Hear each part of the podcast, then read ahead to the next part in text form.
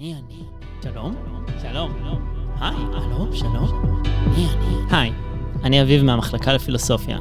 אני מקשיב לרדיו BGU. משמע אני קיים.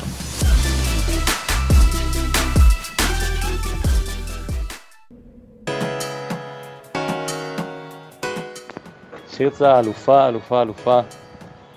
המון המון תודה על שנה אדירה ומרגשת ובאמת אה, לא נורמלית. ובעיקר המון המון בהצלחה בהמשך. אין כמוך, אוהב מאוד, אמיר. היי, שיר, אנחנו בשידור. היי. היי, אני לא יודע מי מקשיב לנו עכשיו. אבל המעמד מרגש כך או כך. אני ממש מתרגש, את יודעת למה? גם אני. אני אספר לך, אני אספר לך למה אני מתרגש. אנחנו תכף נשמע גם למה את מתרגשת. את יודעת שכשנכנסתי לקמפוס פעם ראשונה, לפני uh, שנתיים וחצי, ספטמבר 2019, הבן אדם הראשון שהיה לי איתו רעיון רשמי, ראש מדור אקדמיה, שיר צדוק. וואלה, לא ידעתי את זה. הבן אדם הראשון שתיאמתי ראיון איתו, לא סתם תפסתי אותו כזה מהשרוול, ואמרתי, בוא, תתראיין, אה? קבענו, הסתדרנו. ואני. חשבתי שאני לא יחידה ומיוחדת, שאתה עושה את זה הרבה. יחידה ומיוחדת שיר, הראשונה בחיי. זה כבוד. לפני הקורונה. לפני הקורונה, מי היה מאמין? ואנחנו בשידור שהוא שידור של פרידה. רגע לפני שאת פורסת כנפיים, אפשר להגיד את המילה שמתחילה בפ', פרידה, פרידה, וזה לא פשוט בטח. נכון.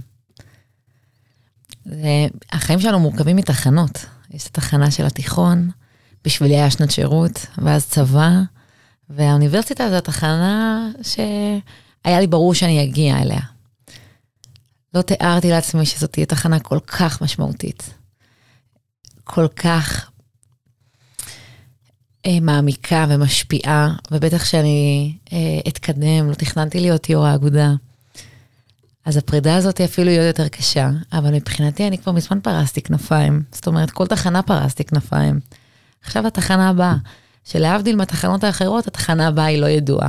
היא לא משהו שתוכנן לי בספר החיים אי שם בגיל 16, שאמרתי לעצמי, איך הולך להיראות העשור הבא. את יודעת מה? בואי נבדוק את זה רגע.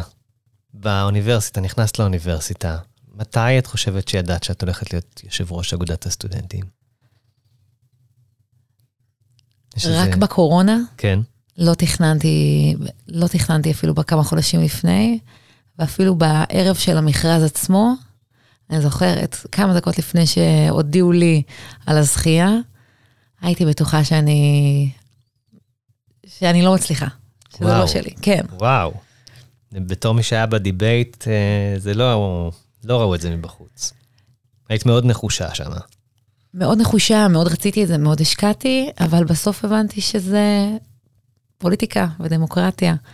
ויכול להיות שאני לא, שאני לא אנצח, וחי את עצמי גם למקרה שזה לא זה, ואני מסיימת. הניצחון לא היה בכיס שלך, מבחינתך. לא הרגשתי ככה. מהמם. בדיעבד, אה, ניצחתי ב, ברוב אה, רוב מוחלט, אבל בהחלט לא הרגשתי ככה באותו, באותו ערב. ומתי ידעת שאת רוצה בכלל להיות בתפקיד הזה? וואו, זאת שאלה ממש טובה, כי זה ממש נבנה לי במשך חודשים. בהתחלה בכלל שמעתי על זה מחברים שאמרו לי, בטוח את הולכת להיות יו"ר האגודה. Mm. אז בהתחלה אמרתי, מה פתאום, זה לא בשבילי, מה, אני צריכה את זה? זה בכלל לא הכיוון שלי, פוליטיקה. אה, ואז השיחות פתאום נהיו יותר אינטנסיביות, ואז פתאום זה נכנס לי לראש, והתחלתי לחשוב על זה ברצינות, ואז הקורונה נכנסה, וטרפה את הקלפים. והרגשתי בקורונה שהייתי רמת אקדמיה, שיש המון המון שינויים, שיש בלאגן, וסטודנטים צריכים שייצגו אותם. ועשיתי את זה בכל כך אינטנסיביות כרמת אקדמיה, ואמרתי לעצמי, אני לא יכולה לעזוב עכשיו. קורונה נכנסה בפברואר, מהמם. בחירות היו במאי. שם היה לי ברור שאני ממשיכה. שם היה לי ברור שאני לא עוזבת עכשיו. יש לי עוד המון דברים לעשות, המון דברים להספיק. המשבר הזה זה משהו שנתן לי אפילו את הדרייב כדי עוד יותר להמשיך ועוד יותר להילחם על זה, ועוד יותר להבין שזה המקום שלי וכאן אני צריכה להיות. ולמרות הביקורות הגבוהות מאוד שהיו, ולמרות הכעסים והשינויים הגדולים, והתמודדנו עם המון המון אתגרים, היה לי ברור שאם לא נעשה את זה ולא יהיה קול שייצג את הסטודנטים, אנחנו נהיה מאוד מאוד בבעיה, וזה לא זמן לעזוב עכשיו. זה מזכיר לי שגם ביום שנכנס הבחינה, המעבר ללימודים מקוונים, אנחנו עשינו לייב ביחד. זאת הייתה נקודת ציון מאוד משמעותית. נכון. זה היה... כאילו, זה היה שידור עם מלא מלא engagement. שאלו אותנו מלא שאלות, זה היה כזה שידור שפתחנו לייב. זוכרת את זה? כמובן. זה היה הפעם הראשונה, אני חושבת שאני גם דיברתי באופן כל כך ישיר עם סטודנטים ובאופן כל כך uh, רחב. קרה, כל האקדמיה השתנתה בלילה. ומה עושים? מה סטודנטים רוצים שנעשה? יש מה שלנו היה ברור שצריך להיות, אבל זה לא בהכרח מה שסטודנטים רוצים. אנחנו אולי מסתכלים על זה כבר בתוך המערכת, אנחנו מבינים, מסתכלים קדימה, בחינות, מועדי ב', אבל זה לא מה שהטריד את הסטודנטים, הטריד אותם היום-יום, מה קורה מחר. אז ברור שהיה צריך לתת המון המון המון אינפורמציה, וגם באוניברסיטה לא ידעו לתת את כל האינפורמציה הזאת עכשיו. אז אני חושבת שבשלב הזה הבנו שגם אם אין לנו את כל המידע, צריך להראות לסטודנטים מי האנשים שעובדים בשבילם, שידעו לפנות, שידעו, שגם ידעו שאנחנו פה בשבילם, לא הולכים לשום מקום, וזה מה שאנחנו עושים. עוצרים הכל, ובזה אנחנו מת, מתעסקים, בלתת יציבות, לתת ודאות, להסביר איך הולך להיות הסמסטר. וזה גם היה, הכל השתנה, לא רק השתנו האקדמיה, אבל נצמדים, נראה לי בתקופות משבר, נצמדים למה שהכי מוכר, למה שיש לו פנים. למה שאפשר באמת לדעת שהוא מתנהל, כי המדינה מורידה הנחיות כל יומיים, הנחיות שונות. מה זה המדינה? אין לי מי לפנות. קל לפנות אבל לאגודה, קל לפנות לאוניברסיטה, כי יש לזה פנים, אנשים נגישים. אז הרבה פעמים תסכולים יצאו עלינו בגלל בכלל מצוקות שהיו לכל אחד ואחד מאיתנו. וזה היה גם חלק מזה, אבל זה היה לדעת שאנחנו נמצאים שם, כי אנחנו הפנים היחידות שעכשיו סטודנט יכול להשיג כדי לקבל איזשהו מענה, איזושהי אחיזה במשהו ודאי. וזה היה חלק מהתפקיד באותה וגם, שנה. וגם על מי לכעוס בטח. וגם על מי לכעוס, כן. ואת כל המאמץ הזה את עושה מאחורי הקלעים בתור uh, ראש מדור אקדמיה, וגם האוניברסיטה ממציאה את עצמה במהירות הבזק, וגם המדינה בטירוף מערכות, משפט ראש הממשלה ובידודים. ות... היה באמת תקופה מאוד מאוד כאוטית. גם אני הסתובבתי עם פחד מאוד גדול, אני זוכר ששבוע אחר כך ארזתי את כל האולפן למז... למזוודה ולקחתי אותו הביתה, כי אמרתי, מי יודע מה יהיה, אה, וכמה זמן נשאר עכשיו בבית. גם לא היה ברור על הקורונה, מה זה, לא היה חיסון, ולא היה ברור אם מתים מזה, לא מתים מזה, הכל היה מאוד מאוד באי-ודאות. ואת סופגת את הביקורות מתוך הסטודנטים, כאילו, לא רק הדברים שאת מנסה לעשות ומתאמצת, אלא את גם סופגת מלא מלא מלא אש. מי אתם, האגודה הזה, טה-טה-טה, לא משלמים לרווחה. נעלבת? זה עשה לך משהו? בהתחלה זה היה מאוד קשה, כי נכנסתי מתוך תחושת שליחות, מתוך uh, אני אהיה שם כי חייבים שיהיו שם אנשים שמתוך המערכת וכבר מבינים ושחשוב להם. ופתאום אני מקבלת הדף של uh, ביקורות שלא משנה מה עושים, רואים רק את הדבר הלא טוב. וזה משחק סכום אפס. כל דבר שעושים הוא לא מספיק טוב. ברור, אנחנו באתגר רציני, הכל משתנה, אנחנו לא יודעים את ההשלכות של זה. ובהתחלה הביקורות היו מאוד קשות, הם גם הגיעו ממעגלים פנימיים. מתוך ו... האגודה? חברים, חברים טובים, טובים, אנשים שלומדים איתי. ואז גם הבנתי, אבל למדתי מזה, הבנתי שצריך אז רגע לשקף את כל המורכבות, ולא רק לתת את הפתרון. ולמדנו מזה המון המון מהתקופה הזאת, איך מסבירים. אמ, למדנו גם להוציא את השאלות האלה לסטודנטים. תבחרו, תדעו מה עומד על הכף. מצד אחד פוגעים בהם, מצד אחד פוגעים, פוגעים בהם. ועם הזמן ניתה לי הבנה שאי אפשר לרצות את כולם, וכולם חכמים גדולים על המקלדת. ותמיד אה, כשכותבים דברים זה נשמע הרבה יותר אלים והרבה יותר קיצוני. היה דברים שהיו מכוונים אליי אישית בשנתיים האחרונות, שהם לפעמים אפילו יותר גם גרמו לי לאי נוחות ולחשש. חשש. חשש, חשש. שיפגעו בך, כאילו? היה תקופות שקיבלתי איומים מאוד אלימים. ב, ב, גם בטלפונים, גם בהודעות, גם ברשתות החברתיות בפרטי. מה רצו שתעשי? Um, התערבות באיזשהו נושא, או מענה אחר, או לא הבינו למה אנחנו עושים פתרון כזה ולא פתרון אחר. אז אלה היו בעיקר הביקורות. ובהתחלה הרגשתי גם שזה מאוד uh, לבד.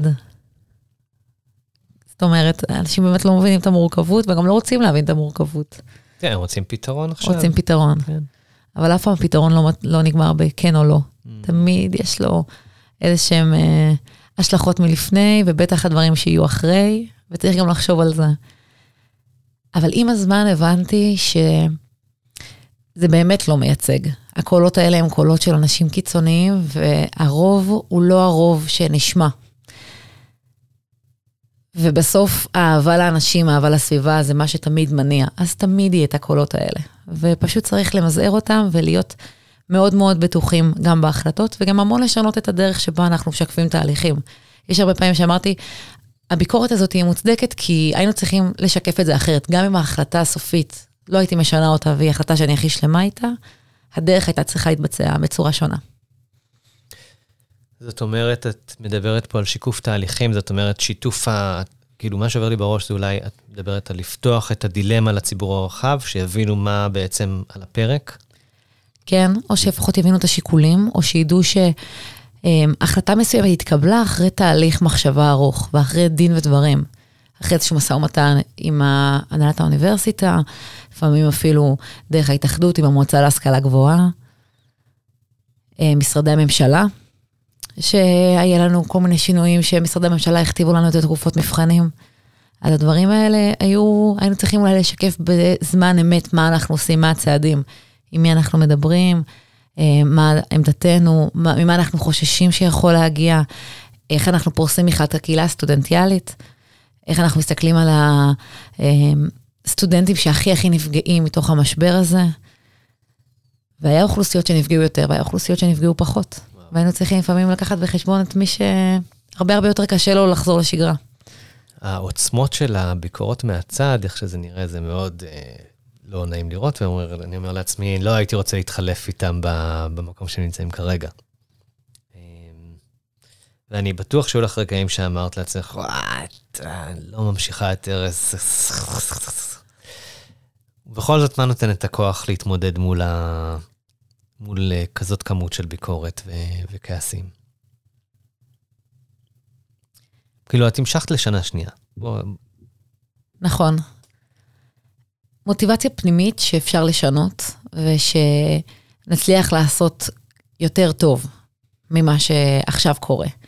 שנצליח לעבור את המשבר הזה בצורה הרבה הרבה יותר טובה. זה מה שהניע אותי. חשבתי שאני מסוגלת להתמודד עם זה.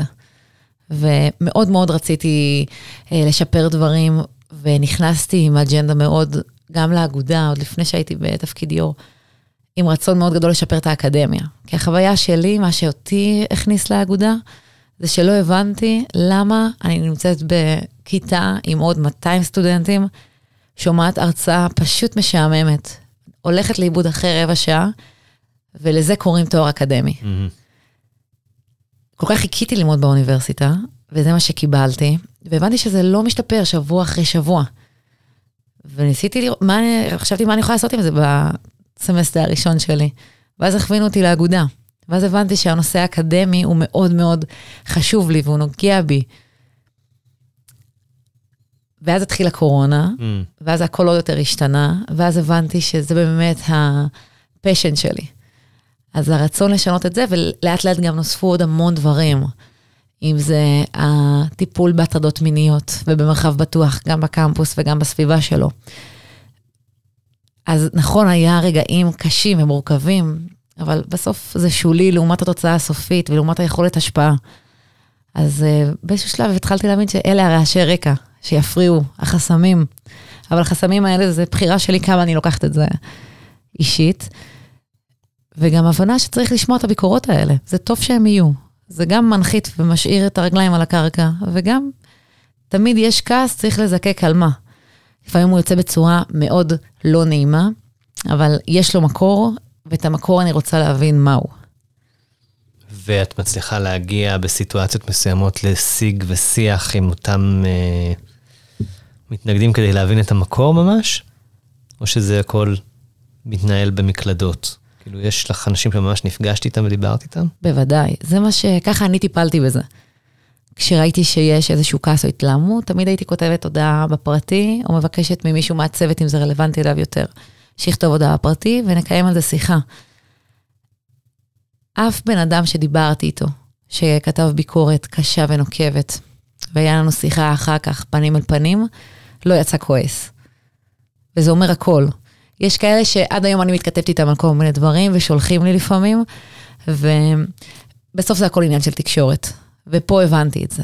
כמה באמת קל לכתוב את הדברים, וכמה דברים נראים מאוד כואבים וקיצוניים מצד אחד, וברגע שמדברים על הדברים ופורסים את הכל, ואני מבינה שיש דברים שיכולים גם להיות רק בשיח, וגם לא בכתב. אז אני לא מאמינה בהתנצחויות אינסופיות על המקלדת, זה פשוט לא מוביל לשום מקום. מעולה. אולי נשמע איזה שיר ונחזור לדבר uh, על, uh, על הישגים שלך, כאילו הדברים שאת גאה בהם, והדברים שאת uh, הובלת והרגשת שאת משנה, אולי גם הדברים שהרגשת שלא הספקת ושיש עוד מה לעשות. ואת יודעת, אנחנו במין שבוע כזה של uh, דגלים ומלחמות ומאבקים, צריך להתייחס גם לזה. אז בוא נשמע איזה שיר ככה ננוח טיפה ונחזור לשיחה, סבבה? מעולה. אוקיי, בוא נראה איזה... אולי ניקח מאחד מהשירים שאת, uh, שאת בחרת. נגיד השיר הזה. טוב, הגבילו אותי לזמן מאוד קצר, אבל שירצה, אני באמת רוצה להגיד לך תודה על שנה מדהימה, מלאה בעשייה ובהתפתחות, והובלת את האגודה באמת בצורה מדהימה. וזהו, עם הפנים קדימה עכשיו. אוהבת אותך המון.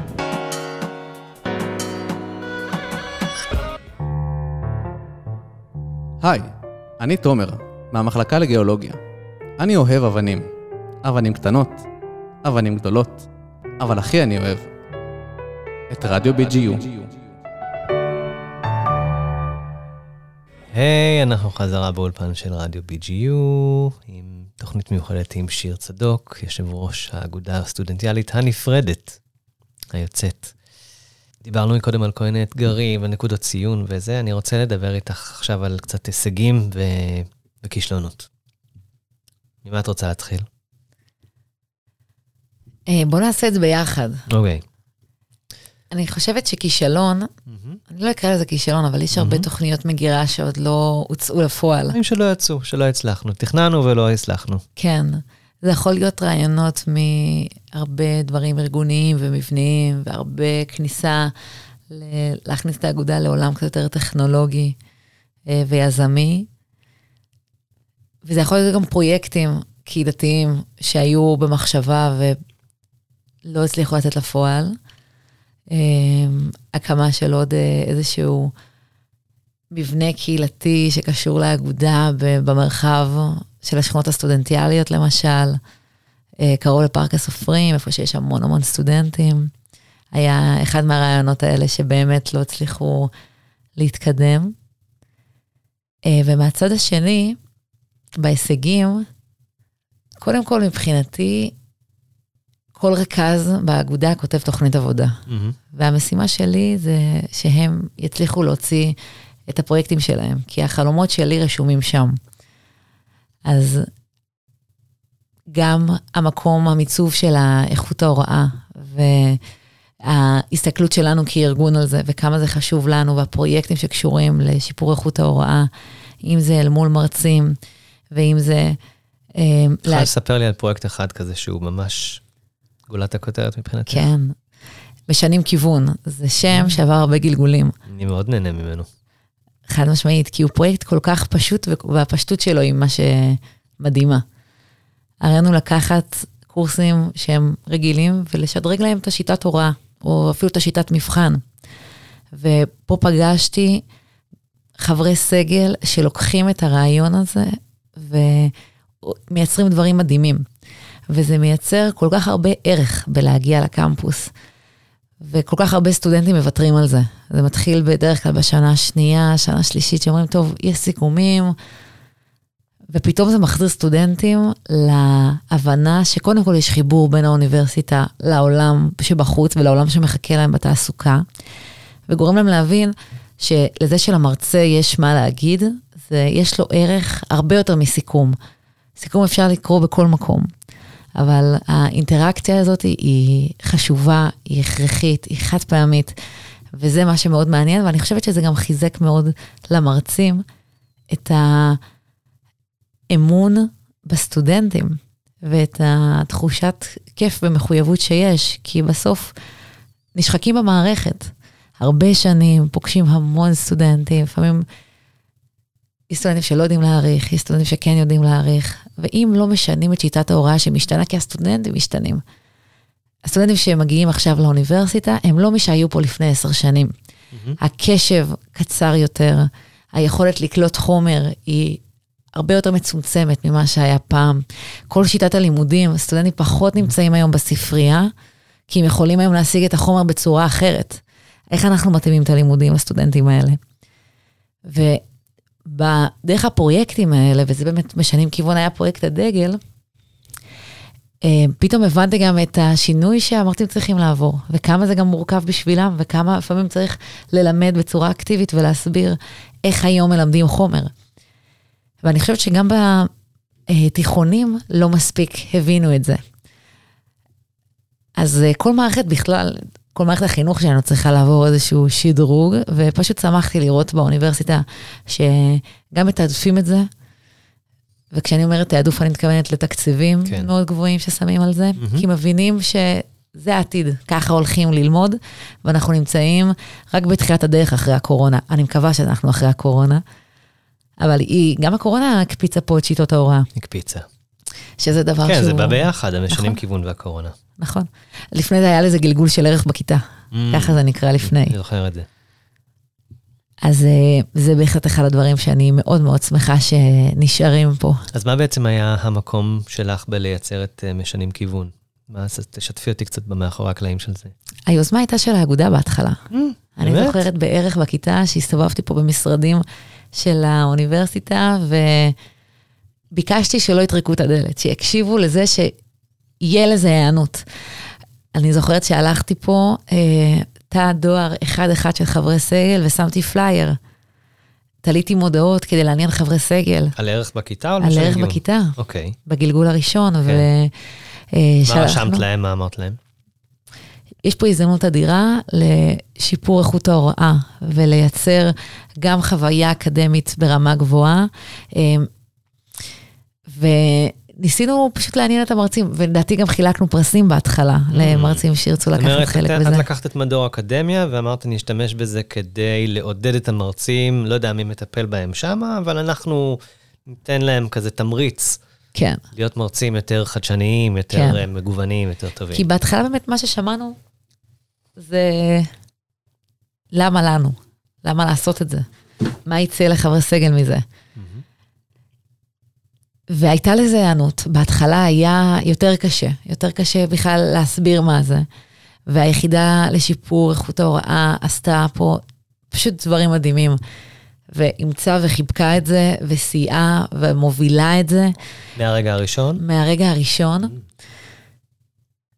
בהתחלה אולי היה צריך קצת לשכנע, Mhm. אבל ברגע שהם אה, התאהבו בפרויקט, זה כבר היה לגמרי בשיתוף, וזה הרבה הרבה בזכותם. יפה. איזו תחושה משמעותית בטח אה, להגיד ששינית כאן הרבה קורסים, בעזרת אה, יוזמה. זה תחושה משמעותית, בעיקר כי אני יודעת שזה ממשיך גם כשאני לא אהיה. אני היום לא צריכה להיות מעורבת בזה כדי שזה ימשיך לצמוח ולגדול אפילו. מדהים, מדהים. אחד הדברים שאני הכי אוהב לדבר איתך זה שאת באמת מגיעה ממקום של אכפת לך מהחינוך. זה, זה מאוד מאוד לא מובן מאליו. גם, גם אני כזה. אני מאוד נהניתי ממשנים כיוון בעצמי, כי בעצם אה, ברגע שקיבלתי את המודעה, זה עכשיו מהזווית שלי, ברגע שאני קיבלתי את ההודעה למייל שלי, שיש כזה דבר, אז אה, הצעתי למרצים שכבר ככה הייתי בתחילת התקשרות איתם, אמרתי, תראו, אנחנו רצינו לעשות משהו עם פודקאסטים ביחד, יש כאן הזדמנות. תגישו את הפרויקט, וניתן לכם שני מסלולים. אחד, זה להמיר את שעות הזום שלכם לפודקאסט, ואני אעזור לכם לעבד את הדברים ולהפוך את זה, להמיר את הפורמט. ושתיים, שככה גם הכרתי הרבה סטודנטים, זה לתת uh, את האפשרות להיבחן בעזרת הפקה של פודקאסט. ותמכרנו את זה. והתקציב הגיע מהמשנים כיוון. וזה מדהים, מה זה עושה הרי לסטודנט שחווה את זה? הוא חווה, oh. קודם כל, יש לו עניין רב באקדמיה, ומבחינתו יש פה התנסות חד פעמית, וזה פשוט יוצר מחויבות. ובשונה מקורסים אחרים, זו מחויבות לא לציון הסופי. Mm-hmm. והאינטראקציה גם שנוצרת בין סטודנט למרצה, היא... זה הרי המהות של האקדמיה. אתה לומד מהמרצה כי הוא חוקר, כי יש לו ערך מוסף. ולפעמים בכיתה זה פשוט מתפספס. כשאני, החוויה הראשונה שלי בסמסטר הראשון היה שפספסתי. של אני לא מבינה למה אני צריכה להיות פה, אני פשוט אשמע את זה בהקלטות. תביאו לי סיכומים. אני למדתי קורס שלם בתואר הראשון, רק מהקלטות. קורס שלם שלא יכולתי להיות בו. 90. כן, ואז יש את הפער בין התחושה ובין באמת מה שאני לוקחת מהסמסטר לבין הציון בסוף. כי הציון בסוף יכול להיות גבוה.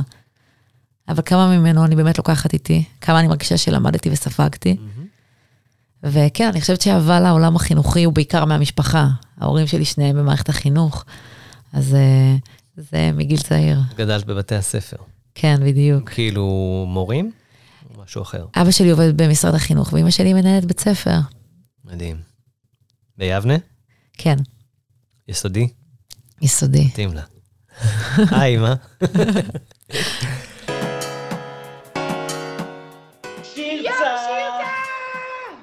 המון המון המון תודה על השנה המטורפת הזאת. באמת תודה רבה על הכל, ו- ובאמת על כל התמיכה, הליווי, על העשייה המטורפת של האגודה שאת הובלת.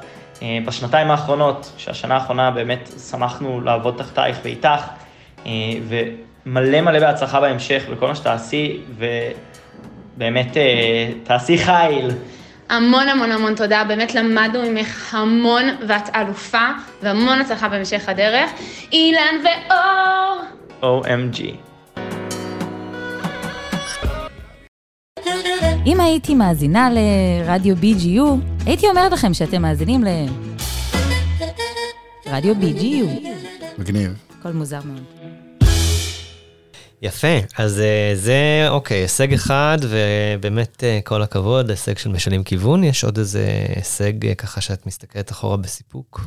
הוא קרה שבוע שעבר, או, בהצעת בסנאט, שהצלחנו להעביר הקמת בית דין יהודי לטיפול בהטרדות מיניות. אוקיי, ש- תספרי לי קצת על זה, כי אני לא מכיר את כל העולם הזה של בתי הדין באוניברסיטה, אז אני אולי צריך קצת רקע, ואז תסבירי לי למה היה צריך כזה. אז למה היה צריך כזה? כי הטיפול היום באוניברסיטה, או לפני ההצעה לפחות, של הטרדה מינית, היה לוקה בחסר. המון סיבות לזה. גם כי אין גוף שמטפל בזה, אה, שמיועד רק לזה ומבין את הרגישות של זה. כאילו, כל טופל- מחלקה מטפלת בענייניה בעצמה. טופל בציר של הבתי דין למע- לבעיות משמעת. אוקיי. אה, גם, הנה, זה סגל. הגאפ שהיית צריכה לסגור לי. יש בתי דין למשמעת, כן, שהם העתקות במבחנים. קשורים לסטודנטים, נכון, ויש גם למרצים כאלה, נכון? נכון. זה אותו אחד או שזה נפרד? זה נפרד. אוקיי, ומי יושב בבתי דין האלה? מי מקבל את הסמכות להחליט? אה, שופטים, שופטים שמטעם האוניברסיטה, ויש בתי דין שגם אנחנו, אגודת הסטודנטים, נמצאים שם. ו... ועד אז, עכשיו את מספרת שבעצם אה, תלונות על הטרדה מינית בין סטודנטים, אז היו מגיעות לערוץ משמעתי. המשמעתי. ומה הבעיה עם זה? הרכב בית הדין חייב להיות מ- מקצועי, חייב להבין מה המשמעויות, מה החוק אומר. ונכון שעברנו הדרכות לפני כל בית דין כזה, אבל זה לא מספיק.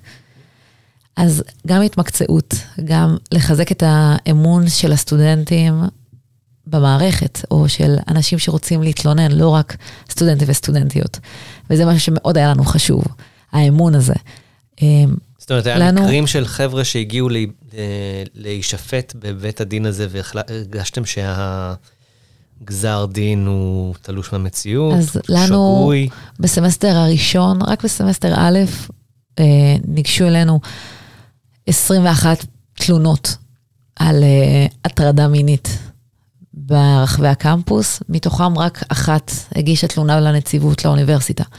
אומרת, הסטודנטים אין להם אמון במערכת הזאת. וחלק מזה גם בגלל הרכב בית הדין, שלא היה אף אחד שמייצג אותם. וההחלטה שהעברנו, אז היא גם קוראת להתמקצעות, גם קוראת לייצוג הולם בבתי הדין, זאת אומרת, כל קהילת האוניברסיטה, כל הסגלים, כולל הסטודנטים, יהיה לה שם ייצוג, שזה שינוי מאוד מאוד מאוד משמעותי. וגם הקמה של בית דין יהודי באמת, שהוא יהיה גוף נפרד ויהיה מנוהל בצורה נפרדת מהעולם המשמעתי האקדמי, כי משמעתי אקדמי זה לא אותו דבר כמו הטרדות מיניות, ואני חושבת שזה שינוי מבורך, עבדנו עליו במשך שנים.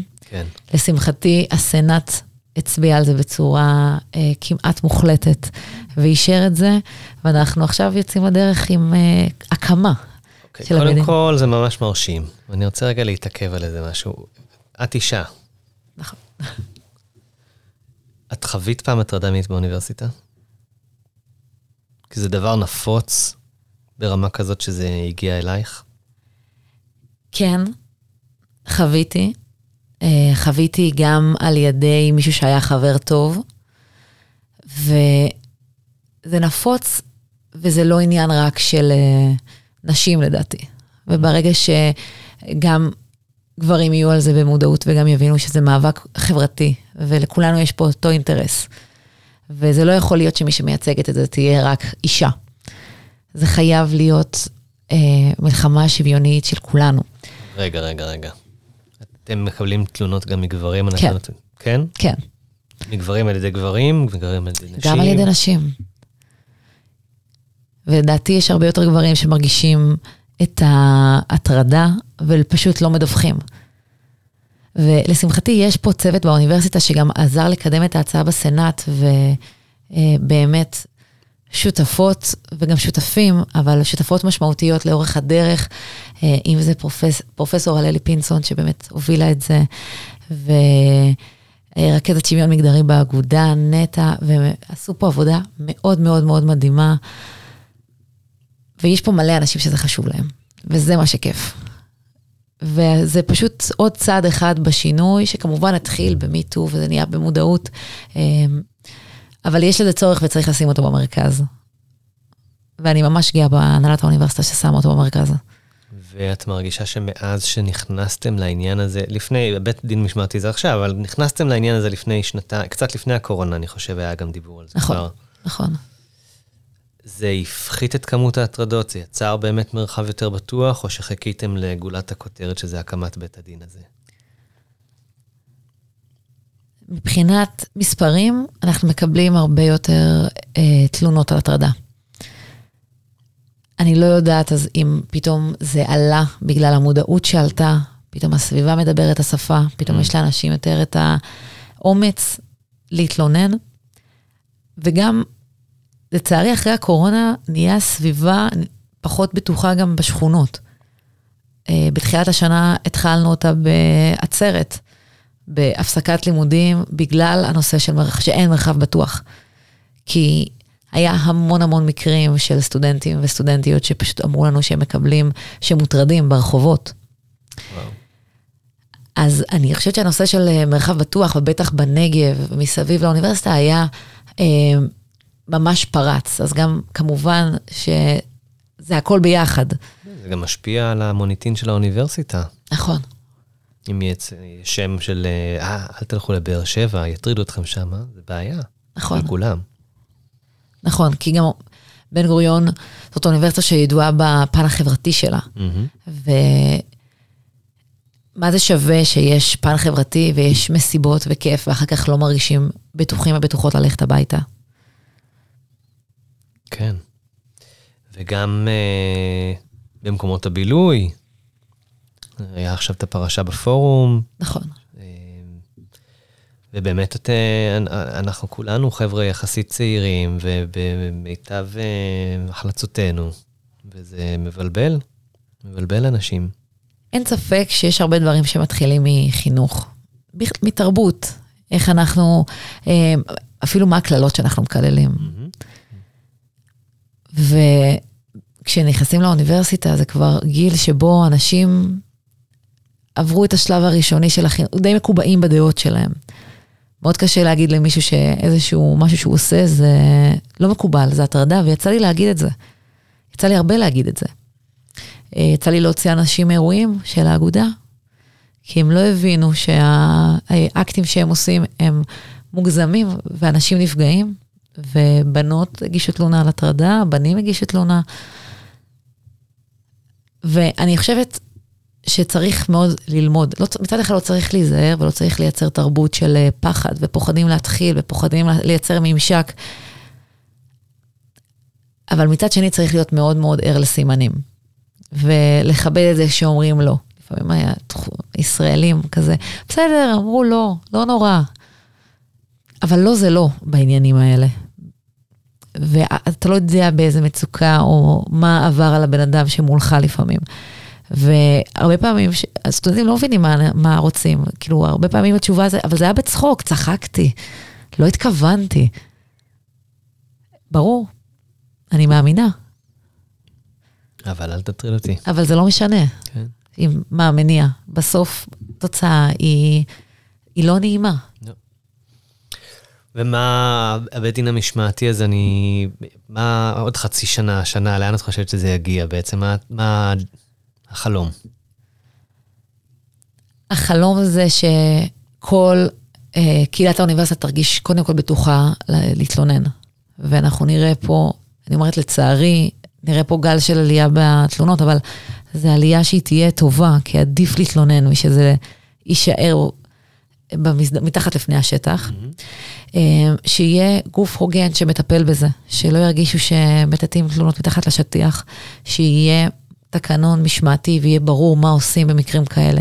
שיהיה את כל הכלים לבית הדין להתמודד עם מקרים של הטרדה מינית, ולא יהיה אנשים שצריכים להכשיר אותם רגע לפני ולתת להם uh, סיוע משפטי, רגע, מה אומר החוק. כי צריך להבדיל בין בית הדין באוניברסיטה לבין הגשת תלונה במשטרה. ומתלוננים, מתלוננות יכולים להחליט שהם לא מגישים תלונה במשטרה, והם רוצים לטפל בזה רק במסגרת של המוסד. וזה בסדר, וצריך לתת להם את הכלים המיידיים בשביל זה. אם זה אה, בתוך כיתה, שצריכים עכשיו להפריד, אה, או אם זה במסגרת אחרת שצריכים עכשיו להפריד, אז שהטיפול יהיה רגיש ומיידי. המון בהצלחה עם זה, לכולנו. הישג שלישי, משהו ככה, הישג שלישי. מתחום אחר, משהו מאוד מרגש אותך. אני אגיד, אמ, יש לי המון המון דברים שאני צריכה לבחור, אני חושבת, לשים במרכז, אבל דווקא חשוב לי להגיד את העובדים של האגודה, את האנשים. כי אנחנו עובדים פה בסוף על הון אנושי. זה עבודה שלוקחים אותה הביתה, לא משנה באיזה תפקיד. כי כשרוצים לייצר טוב, ומישהו פעם אמר לי ש... במשרות חברתיות יש מחירים מאוד גבוהים, מחירים אישיים מאוד מאוד גבוהים. וראיתי את זה בשנתיים האחרונות.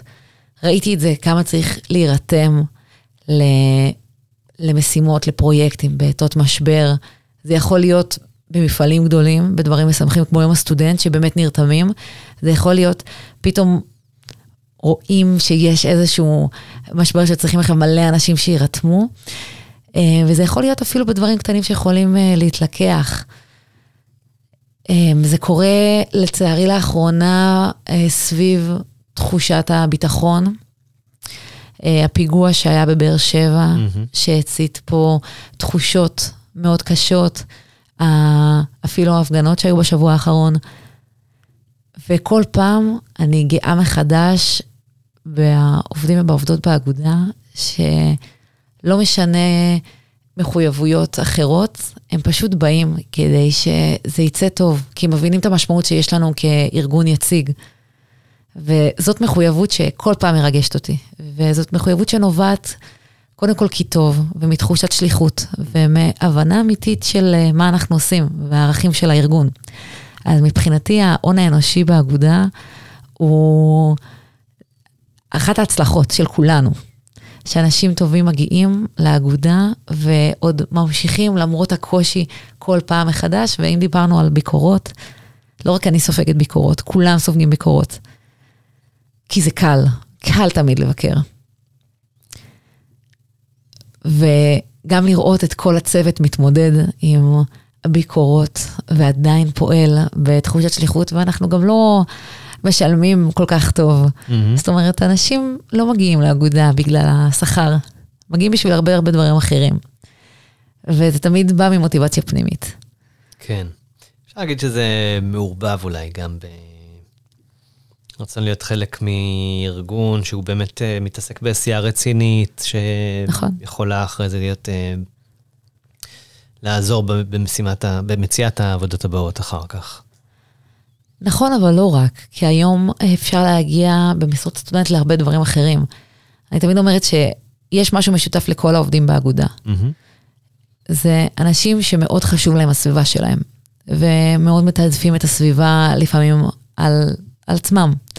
וזה משהו שאני מאוד מאוד מעריכה, ואני פשוט גאה בהם. והיה לי צוות מדהים שרץ איתי בשנתיים האחרונות. אותו צוות או שהיה לכם חילופים? הצוות, הצוות התחלף. Mm-hmm. כמעט כולם התחלפו. וזה לא מובן מאליו, התחושת שליחות הזאת שמגיעה לרמות כאלה. ואני באמת באמת מרגישה שיש על מי להישען ויש פה צוות פשוט מסור שחשוב לו. אז אין ספק שזאת... אה, ואת מעורבת קצת בקבלה של הדור הבא, או שזהו? אמ, אני יודעת מי האנשים שנכנסים, חשוב לי לברך אותם, ולתת להם קצת את הכלים הראשונים להתחיל, כי זו תקופה מאוד קשה, אבל אני, בשבילם אני צריכה לקחת צעד אחד אחורה. כן. ואת ראית בעצם ארבעה דורות. זאת אומרת, המחזור שאת היית בו פעילה. זה הדור החמישי. זה הדור החמישי, כן. ואת יכולה להגיד שיש איזה משהו שמקשר בין כל הדורות האלה? מה ש... משהו שאת רואה שהוא הולך מדור לדור, איזו מורשת שנשארת? אה, האגודה, חוץ מזה שהיא מעגל מקצועי, גם מעגל חברתי. האנשים שאותי מלווים, ואני בטוחה שנתתי פה גם חברים לחיים, זה אנשים שהכרתי באגודה. וזה מראה גם את האנשים שניגשים לעבוד בעבודות האלה.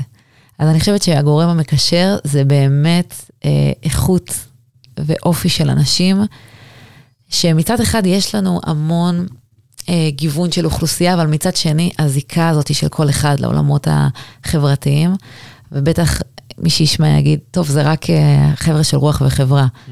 אז ממש לא. יש הנדסה, יש טבע, פחות, אבל בהחלט יש.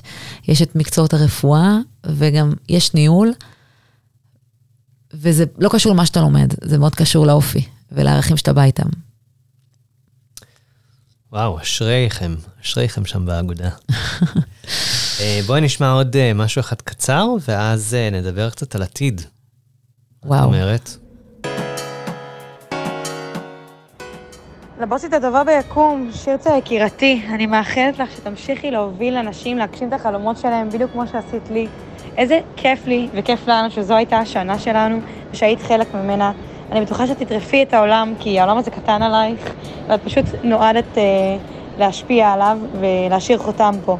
אה, אז לפני המילות סיכום והמילות תודה, אני חייבת לציין איזה רגע קטן שהסתכלתי עלייך בהערצה. אני ואת על הבמה באירוע פתיחת שנה, בהכרזה אה, ובציפייה לראות את הקהל המטורף ואת האירוע המשוגע שהקמנו, אה, ופשוט הילתרת שם עם כמו נפש של רמת תרבות. פשוט הסתכלתי עלייך ואמרתי, וואו. אז אה, אני מקווה שאת מחייכת כשאת שומעת את ההקלטה הזאת, ואני רוצה לסכם בתודה ענקית ענקית על מה שהיית ועל מה שאת.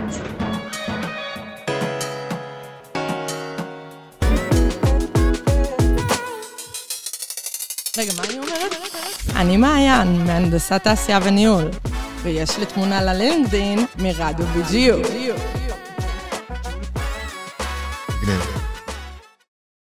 חזרנו לאולפן רדיו BGU ברעיון מיוחד לפרידה עם יושב ראש האגודה הסטודנטיאלית היוצאת, שיר צדוק, הגברת.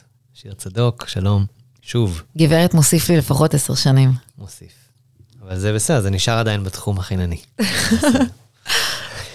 אה, דיברנו על הישגים, ודיברנו על דברים שרצית לעשות ולא הספקת לעשות, ודיברנו על אה, אה, קשיים מול ביקורת באגודה, וכל המסלול שלך, איך הגעת לדברים, אנחנו לקראת הסיום, ואנחנו רוצים לשאול אותך קצת על התחנות הבאות.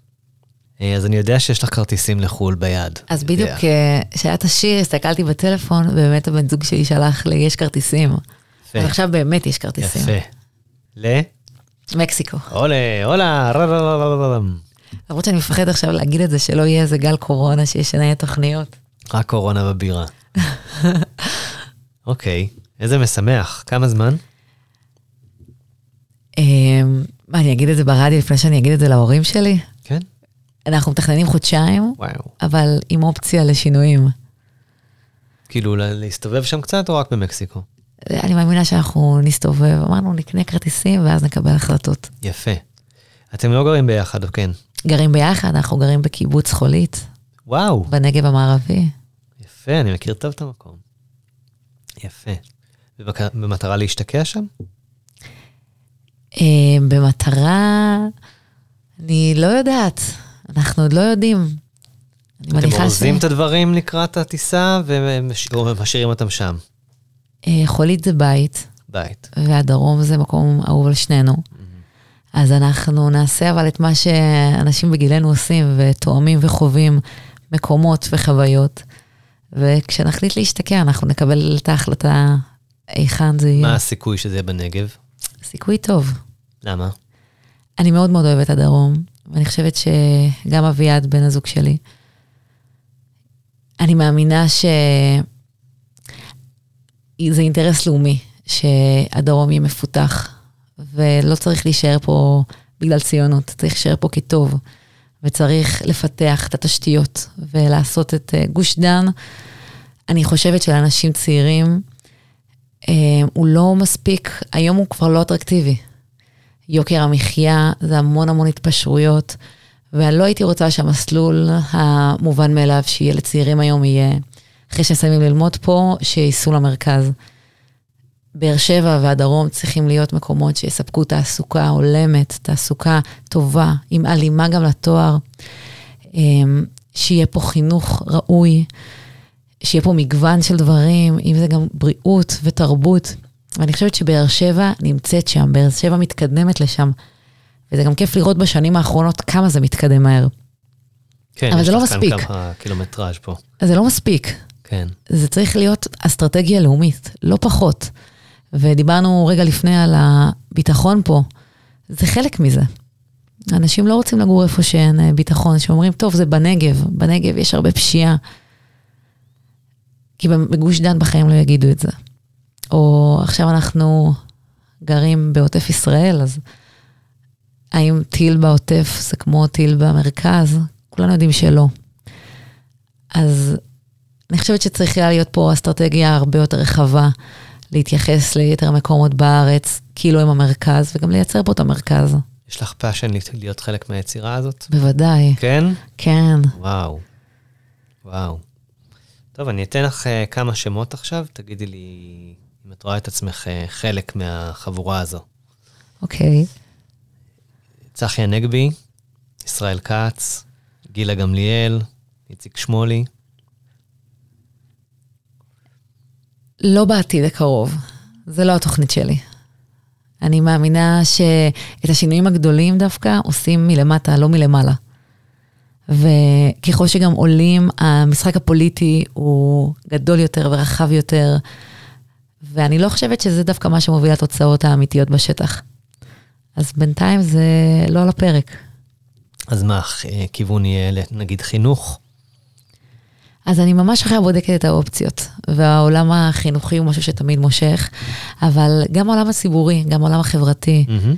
ואפילו אני אגיד גם מחשבות על העולם העסקי, שיש לו איזשהו אימפקט בצד החברתי. אז אלה הכיוונים שאני עכשיו בודקת. Mm-hmm. ואני חושבת שאני עדיין כל כך שקועה באגודה ובעשייה. יש לך עוד מבחנים. ויש עוד מבחנים, שזה עוד אפילו נשמע לי רחוק. וכיף לראות עכשיו כל מיני הצעות וכל מיני הזדמנויות שיש, ואני פשוט יושבת ו- ומנסה לבחור עכשיו לאיזה כיוון.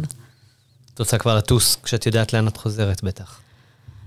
זה האידיאל, אבל לא, לא חייב. יפה. תראי, אמ, זה בעצם בטח תעשי עוד פרידות בכל מיני מקומות, אבל יש לך כאן הזדמנות לשדר מעל אה, גלי הרדיו שלנו איזה שיגור למישהו, מי שהם, אה, אולי משהו כזה יותר אה, בשמות אפילו. אם את רוצה להגיד למישהו תודה, או איזשהו מסר אחר, אז המיקרופון פתוח והוא שלך. אז אני אתחיל מהצוותים שלי שהיו לי, שהלכו איתי באש ובמים, שהיו שם אה, להיכנס לתוך שיגעונות, לפעמים לתוך מאבקים. אה, היו שם ברגעי הסגר הקשים ובתחושה של אה, חוסר ודאות מוחלט והמון המון שינויים, כדי שגם המערכת, הארגון ימשיך לפעול, וגם לסטודנטים יהיה את כל המענה שאפשר. אז להם בראש ובראשונה. וכמובן למשפחה שלי, שידעה לתמוך את זה, שידעה לתמוך את זה שלפעמים קרייססים בימי שבת אני נעלמת, לפעמים ארוחות שישי אני צריכה לטפל במשהו, אה, לפעמים לא שומעים ממני תקופה, שאני מאוד קצרה בזמן, שלפעמים אני צריכה גם אוזן קשבת ולפרוק. אמ, והם ידעו גם לתמוך, גם לסייע, גם להגיע לדרום כשצריך תמיכה. ותמיד הקול שלהם היה הקול השפוי שמחזיר אותי למציאות ונותן את הפרספקטיבה שהייתי צריכה. אז הם, מגיע להם הרבה. אין על המשפחה. אין על המשפחה. האם הם אסירים? כן. חיבוקים, יש לך אחים, אחיות בטח. אחותי גדולה ממני בשנה, ואח שלי קטן ממני בשנה. Mm. שלושתנו סטודנטים, mm. שלושתנו חווינו את כל החוויה האקדמית ביחד. וארוחות שישי זה היה, רגע, מה קורה אצלכם אם אתם אה, עם המבחנים עכשיו? הם גם רצו לאגודות איפה שהם נמצאים? ממש לא, אחים שלי שונים ממני לגמרי בעניין הזה. אז זה דווקא היה עוד יותר מעניין. אז uh, אנחנו, בגלל שאנחנו גם צמודים בגיל, אנחנו שלישייה מאוד מאוד קרובה, ותמיד הדעה שלהם מאוד חשובה לי. אז הרבה פעמים היו הראשונים uh, לדעת, הראשונים לשמוע, הראשונים לעודד. אדיר. בסוף המשפחה זה הביטחון והכוח, ובדברים משמחים תמיד הולכים למשפחה, מבחינתי, וגם ברגעים הקשים, שזה אומר הכל. לגמרי, וזה גם נותן את החוסן אולי לשאת בכאלה תפקידים, כמו שדיברנו, ולשאת את כל נכון. הקשיים והמכשולים. זה, זה ממש, בטח יש מחקרים על זה. אני צוחק, יש בטח, בוודאי. אה, אוקיי, אז המשפחה, הצוותים, עוד מישהו? ואביעד. אביעד, שתמך. בן זוג שלי, שהרבה מאוד אה, הכלה והבנה. אה, הוא היה בן זוג שלך לאורך כל התקופה? לא לאורך כל התקופה, בשנה האחרונה, והוא באמת באמת מדהים, ומגיע לו את כל התודה שיש. בדיוק. אוקיי, אה, מישהו מהאוניברסיטה שאת רוצה ככה, שהשפיע? אולי איזה מרצה שנתן לך איזה השראה, או, אשת סגל כלשהי. עולה משהו לראש, את נפגשת עם המונים, יהיה קשה לבחור אחד או אחת. נכון. אולי יש מישהו כזה מיוחד? הייתי אומרת, אה, קודם כל, הנהלת האוניברסיטה, שמהרגע שנכנסתי והמשברים, והיה לנו המון המון חילוקי דעות, אבל תמיד כיבדו ותמיד שמעו, ותמיד הייתה דלת פתוחה בשביל לדבר על הדברים וגם בשביל לריב. וזה לא מובן מאליו שיודעים לריב ביחד. הנהלת את מתכוונת לנשיא רקטור. נשיא רקטור, אה, גם המנכ"ל וגם הרבה מאוד צוותים. צוות של ה... צוות אקדמיה של לשכת הרקטור, המזכירות האקדמית, והכרתי המון המון אנשים בשנתיים האלה, שמאוד חשוב להם המערכת, מאוד חשוב להם הסטודנטים, וצריך למצוא את עמק השווה. אז היה לנו גם מאבק אקדמי לפני שנה, ומחאה מאוד גדולה פה בקמפוס. וגם שם, שזה היה הנקודה שבה הכי הרבה לא הסכמתי עם הנהלת האוניברסיטה, גם שם תמיד השיח היה מכבד, ותמיד היה אה, אפשר לשמוע ולהשמיע את הדעות, ותמיד למצוא את הפתרון הכי הכי טוב לסטודנטים ולסטודנטיות שלנו. וזה באמת, אה, כשאמרו לי בהתחלה, ה-DNA הבן גוריוני, ה-DNA של האוניברסיטה, באמת התכוונו לזה, לאנשים שמאוד מאוד מאוד אכפת להם מהמוסד הזה. ובאמת התרגשתי לעבוד איתם. גם באופן אישי למדתי המון, וגם זה לא מובן מאליו שאפשר לעבוד בכזאת שותפות כשלא מסכימים. הלוואי והפוליטיקאים שלנו היו יודעים לעשות את זה. הלוואי. נתחיל מהסטודנטים שלנו. לשים את האינטרס, אני אומרת, הציבורי, לפני האינטרס כן. האישי, ולפי גם הון פוליטי מסוים. כן. כן, זה נכון. לא דיברנו על כל המשבר של השבוע שהיה בקמפוס. בטח יש לך איזה מילה, מילה על זה. אני חושבת שכולנו כואבים, לכולנו קשה. ואני חושבת שלא תמיד יודעים גם להצביע על מה קשה. מצד אחד יש פה חופש ביטוי שכולנו מאמינים שחשוב, מדינה דמוקרטית. מצד שני, לכולנו קשה עם זה שיש פה פגיעה במדינה, כולנו מרגישים את השייכות שלנו לפה, והאיזון הוא מאוד קשה. ואני חושבת שיש פה הרבה, זו תוצאה של הרבה חוסר ידיעה על הצד השני. אנחנו לא לומדים אחד על השני, אנחנו נפגשים בנקודות משבר, וכשאין שום דבר שמחבר, ככה זה יוצא. האמת היא שזה מאוד מעניין שאת אומרת את זה, כי אתם לדעתי המחזור הראשון של האגודה שהביא אה, רכז לחברה הערבית בעצם, נכון? אם אני לא טועה. מה שהבאנו, קודם כל השנה היה שינויים, גם uh, שליש מחברי המועצה שלנו הם uh, uh, חברי הערבים בעצם, וגם המון עובדים, uh, שזה בשמחתי, uh, משהו שכמות עובדים ערביים עלו בשנים האחרונות, ובאמת היום יש כמות מאוד מאוד יפה. Uh. יש המון ייצוגיות היום של הכל, לא מספיק, תמיד אפשר לשאוף ליותר, ובגלל זה גם האינטראקציה בתוך האגודה היא תמיד לשמוע את שני הצדדים ולדעת להכיל. אה, ואני מקווה שזה, קודם כל ההכלה הזאת רק תמשיך ותעלה, ויש ייחודיות בקהילה הסטודנטיאלית פה בבן גוריון. יש פה באמת חיבור של קהילות, שלדעתי הוא יותר בולט ממה שיש באוניברסיטאות אחרות. Mm-hmm. גם בתוך הקהילה הערבית. וכשזה המפגש הראשון שיש לכל הקהילות האלה, צריך לייצר ממנו משהו שהוא מיוחד. כן. תמיד מדברים על זה שבצבא אנחנו פוגשים את כל השכבות של החברה הישראלית, אבל בתכלס יש אה, כמה פלחים שנעדרים שם. נכון. ופה באוניברסיטה הם כן נמצאים. וצריך לקחת את ההזדמנות הזאת ובאמת לעשות איתה משהו, כמו שאת אומרת. עכשיו, לו את אה, עכשיו פתחו משרד לגיוון אה, והכלה באוניברסיטה, נכון. והם צריכים נגיד תוכנית פעולה. לו את היית עכשיו יושבת שם, מקבלת את התפקיד, מה, מה היית עושה? הייתי מכניסה את זה לפן האקדמי, ולא רק לאירועים. עד עכשיו אנחנו עושים את זה רק באירועים שהם אה, מעבר לשעות הלימודים, אה, אירועים שבואו נשמע את הצדדים, בואו נדבר. והאמת, אין לזה היענות. כי מיליון סיבות עומס, פחות אטרקטיבי, אנשים מפחדים להתמודד עם זה. לדעתי צריך להכניס את השיח הזה לתוך האקדמיה, לעשות, לתת קורסים, קורסי בחירה, בואו נדבר, בואו נייצר שיח. בואו נייצר עבודות משותפות ביחד. כי גם היום, בתוך קורסים שיש סטודנטים יהודים וערבים, כמעט ולא יעשו עבודות ביחד. אז הייתי מציעה, אם כבר אנחנו הולכים עוד פעם לעולמות החינוך והפדגוגיה. כן, כן, בשביל זה אני שואל אותך דווקא. אה, לעשות את הקורסים האלה, שה... המטלה הסופית היא לא תהיה הציון, אלא להפך, היא תהיה איזה קבוצה מצליחה להיות כמה שיותר הטרוגנית ולהציג תוצאות ביחד. וזה בסדר לא להסכים, עוד פעם, זה בסדר לא להסכים, אבל אנחנו לא יודעים אפילו על מה אנחנו לא מסכימים. ואחד הדברים המעניינים שלי יש עם העובדים שלי, בשבוע האחרון אפילו עוד יותר היה, שפשוט שאלתי אותם, אבל מה אתם חושבים? תסבירו לי רגע. הדגל, שהרבה אה, מהסטודנטים היהודים אמרו לנו שהם מרגישים תחושה מהדגל הפלסטיני, פחד, אימה. את הצד הזה אני מכירה, אבל את הצד השני אני לא יודעת. ולדבר בארבע עיניים עם מישהו שאומר לי, זה הזהות שלי, זה השייכות שלי, זה מי שאני, זה פתאום מנחית את הדברים לקרקע.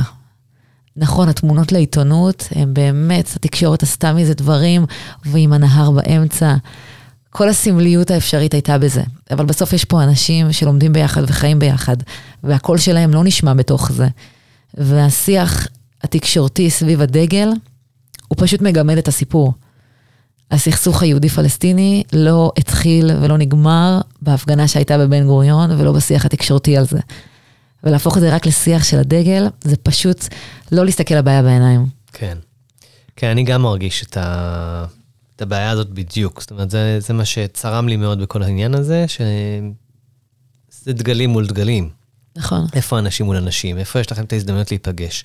ותמיד יש את האפשרות כל אחד ללכת למוכר שלו, וזהו, ואנחנו כאן חולקים כאן איזשהו מרחב ביחד.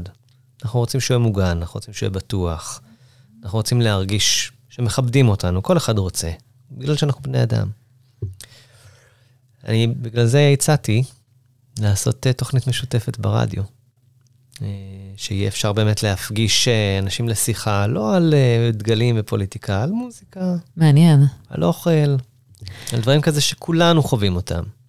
אבל אני אגיד שהדברים האלה מצליחים ב... כשיש שגרה רגועה. Mm-hmm.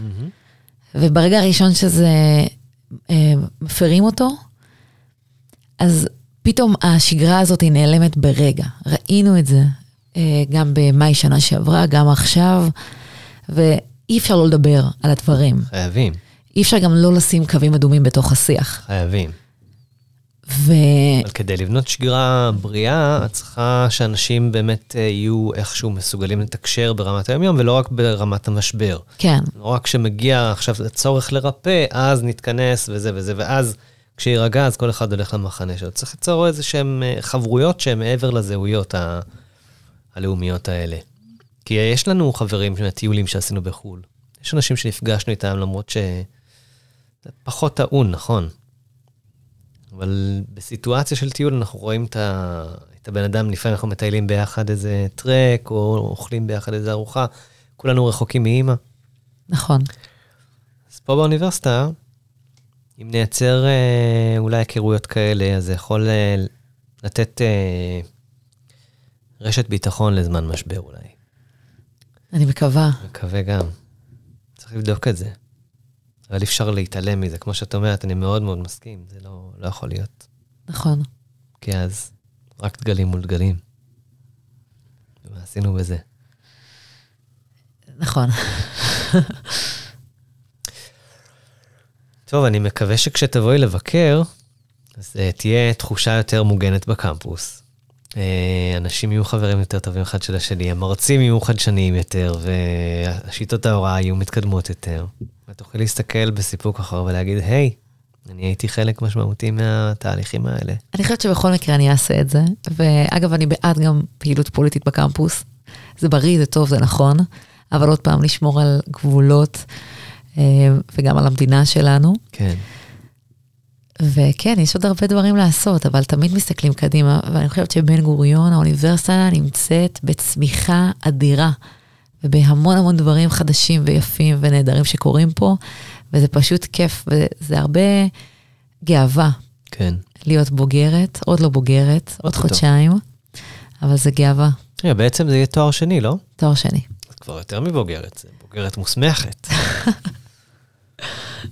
בוגרת פעמיים. תשמעי, שיר, היה לי מה זה כיף לדבר איתך שוב. תמיד כיף לדבר. מסתכלים עלינו מהחלון, ואני ממש מאחל לך מכל הלב, ממש בהצלחה. אני חושב שאנשים כמוך צריכים להיות במקומות של באמת אה, מעורבים ומקבלי החלטות ומובילי ציבור. אני שמח את ההזדמנות לעשות את זה כאן. תודה רבה. באוניברסיטה, בבית ספר המטורף הזה. ואני מקווה ש... שנשמע עלייך עוד הרבה בעתיד בהקשרים טובים. תודה רבה, באמת, תודה רבה לכם, לך ולרדיו BGU, שבאמת היה, ליווה אותי בתקופות מאוד משמעותיות בתפקיד. נכון, נכון, מדהים שזה קרה. מאוד סמלי, כאילו לא חשבנו על זה, וזה זה קרה. יצא סמלי. יצא סמלי. טוב, אה, נשמע... נשים שיר? המאזינים שלנו ישמעו שיר סיום, אנחנו, יש לך איזה משהו שהיית רוצה? נשים משהו קיצ'י? של סיום של שאת, סוף? מה שאת רוצה. נעשה משהו בגוגל של זה סוף. זה הקיץ האחרון שלי איתכם. תמיד במסיבות סיום יש את ה... חופשי זה, זה לגמרי לבד. כן, בדיוק. איך קוראים לזה? נו, זהו הזמן. זהו הזמן. זהו הזמן. זהו הזמן, יאללה. נשמע את זהו הזמן. איזה צחוק. יאללה, מקסיקו. יאללה, מקסיקו. טוב, אה, שירצה האהובה שלי, אה, אני לא חושבת שאפשר לסכם אותך בשום אירוע יחיד ומיוחד, כי אני חושבת שעשית כל כך הרבה דברים מטורפים בארבע שנים שלך באגודה. אני יכולה להגיד שפשוט מה שאני לקחתי ממך זה האנושיות, היחסי האנוש המטורפים שלך, הדרך ניהול שלך, הדרך שאת מסתכלת לכולם בעיניים, שאת מצליחה לגעת בכולם, בין אם זה העובדים שלנו ובין אם זה כל האנשים והגורמים שהתעסקת איתם ועבדת איתם באוניברסיטה, והלב שלך והאכפתיות שלך והתרומה שלך למקום הזה היא פשוט מטורפת, אז תודה לך. אני שיר צדוק, ואתן מאזינות לרדיו BGU.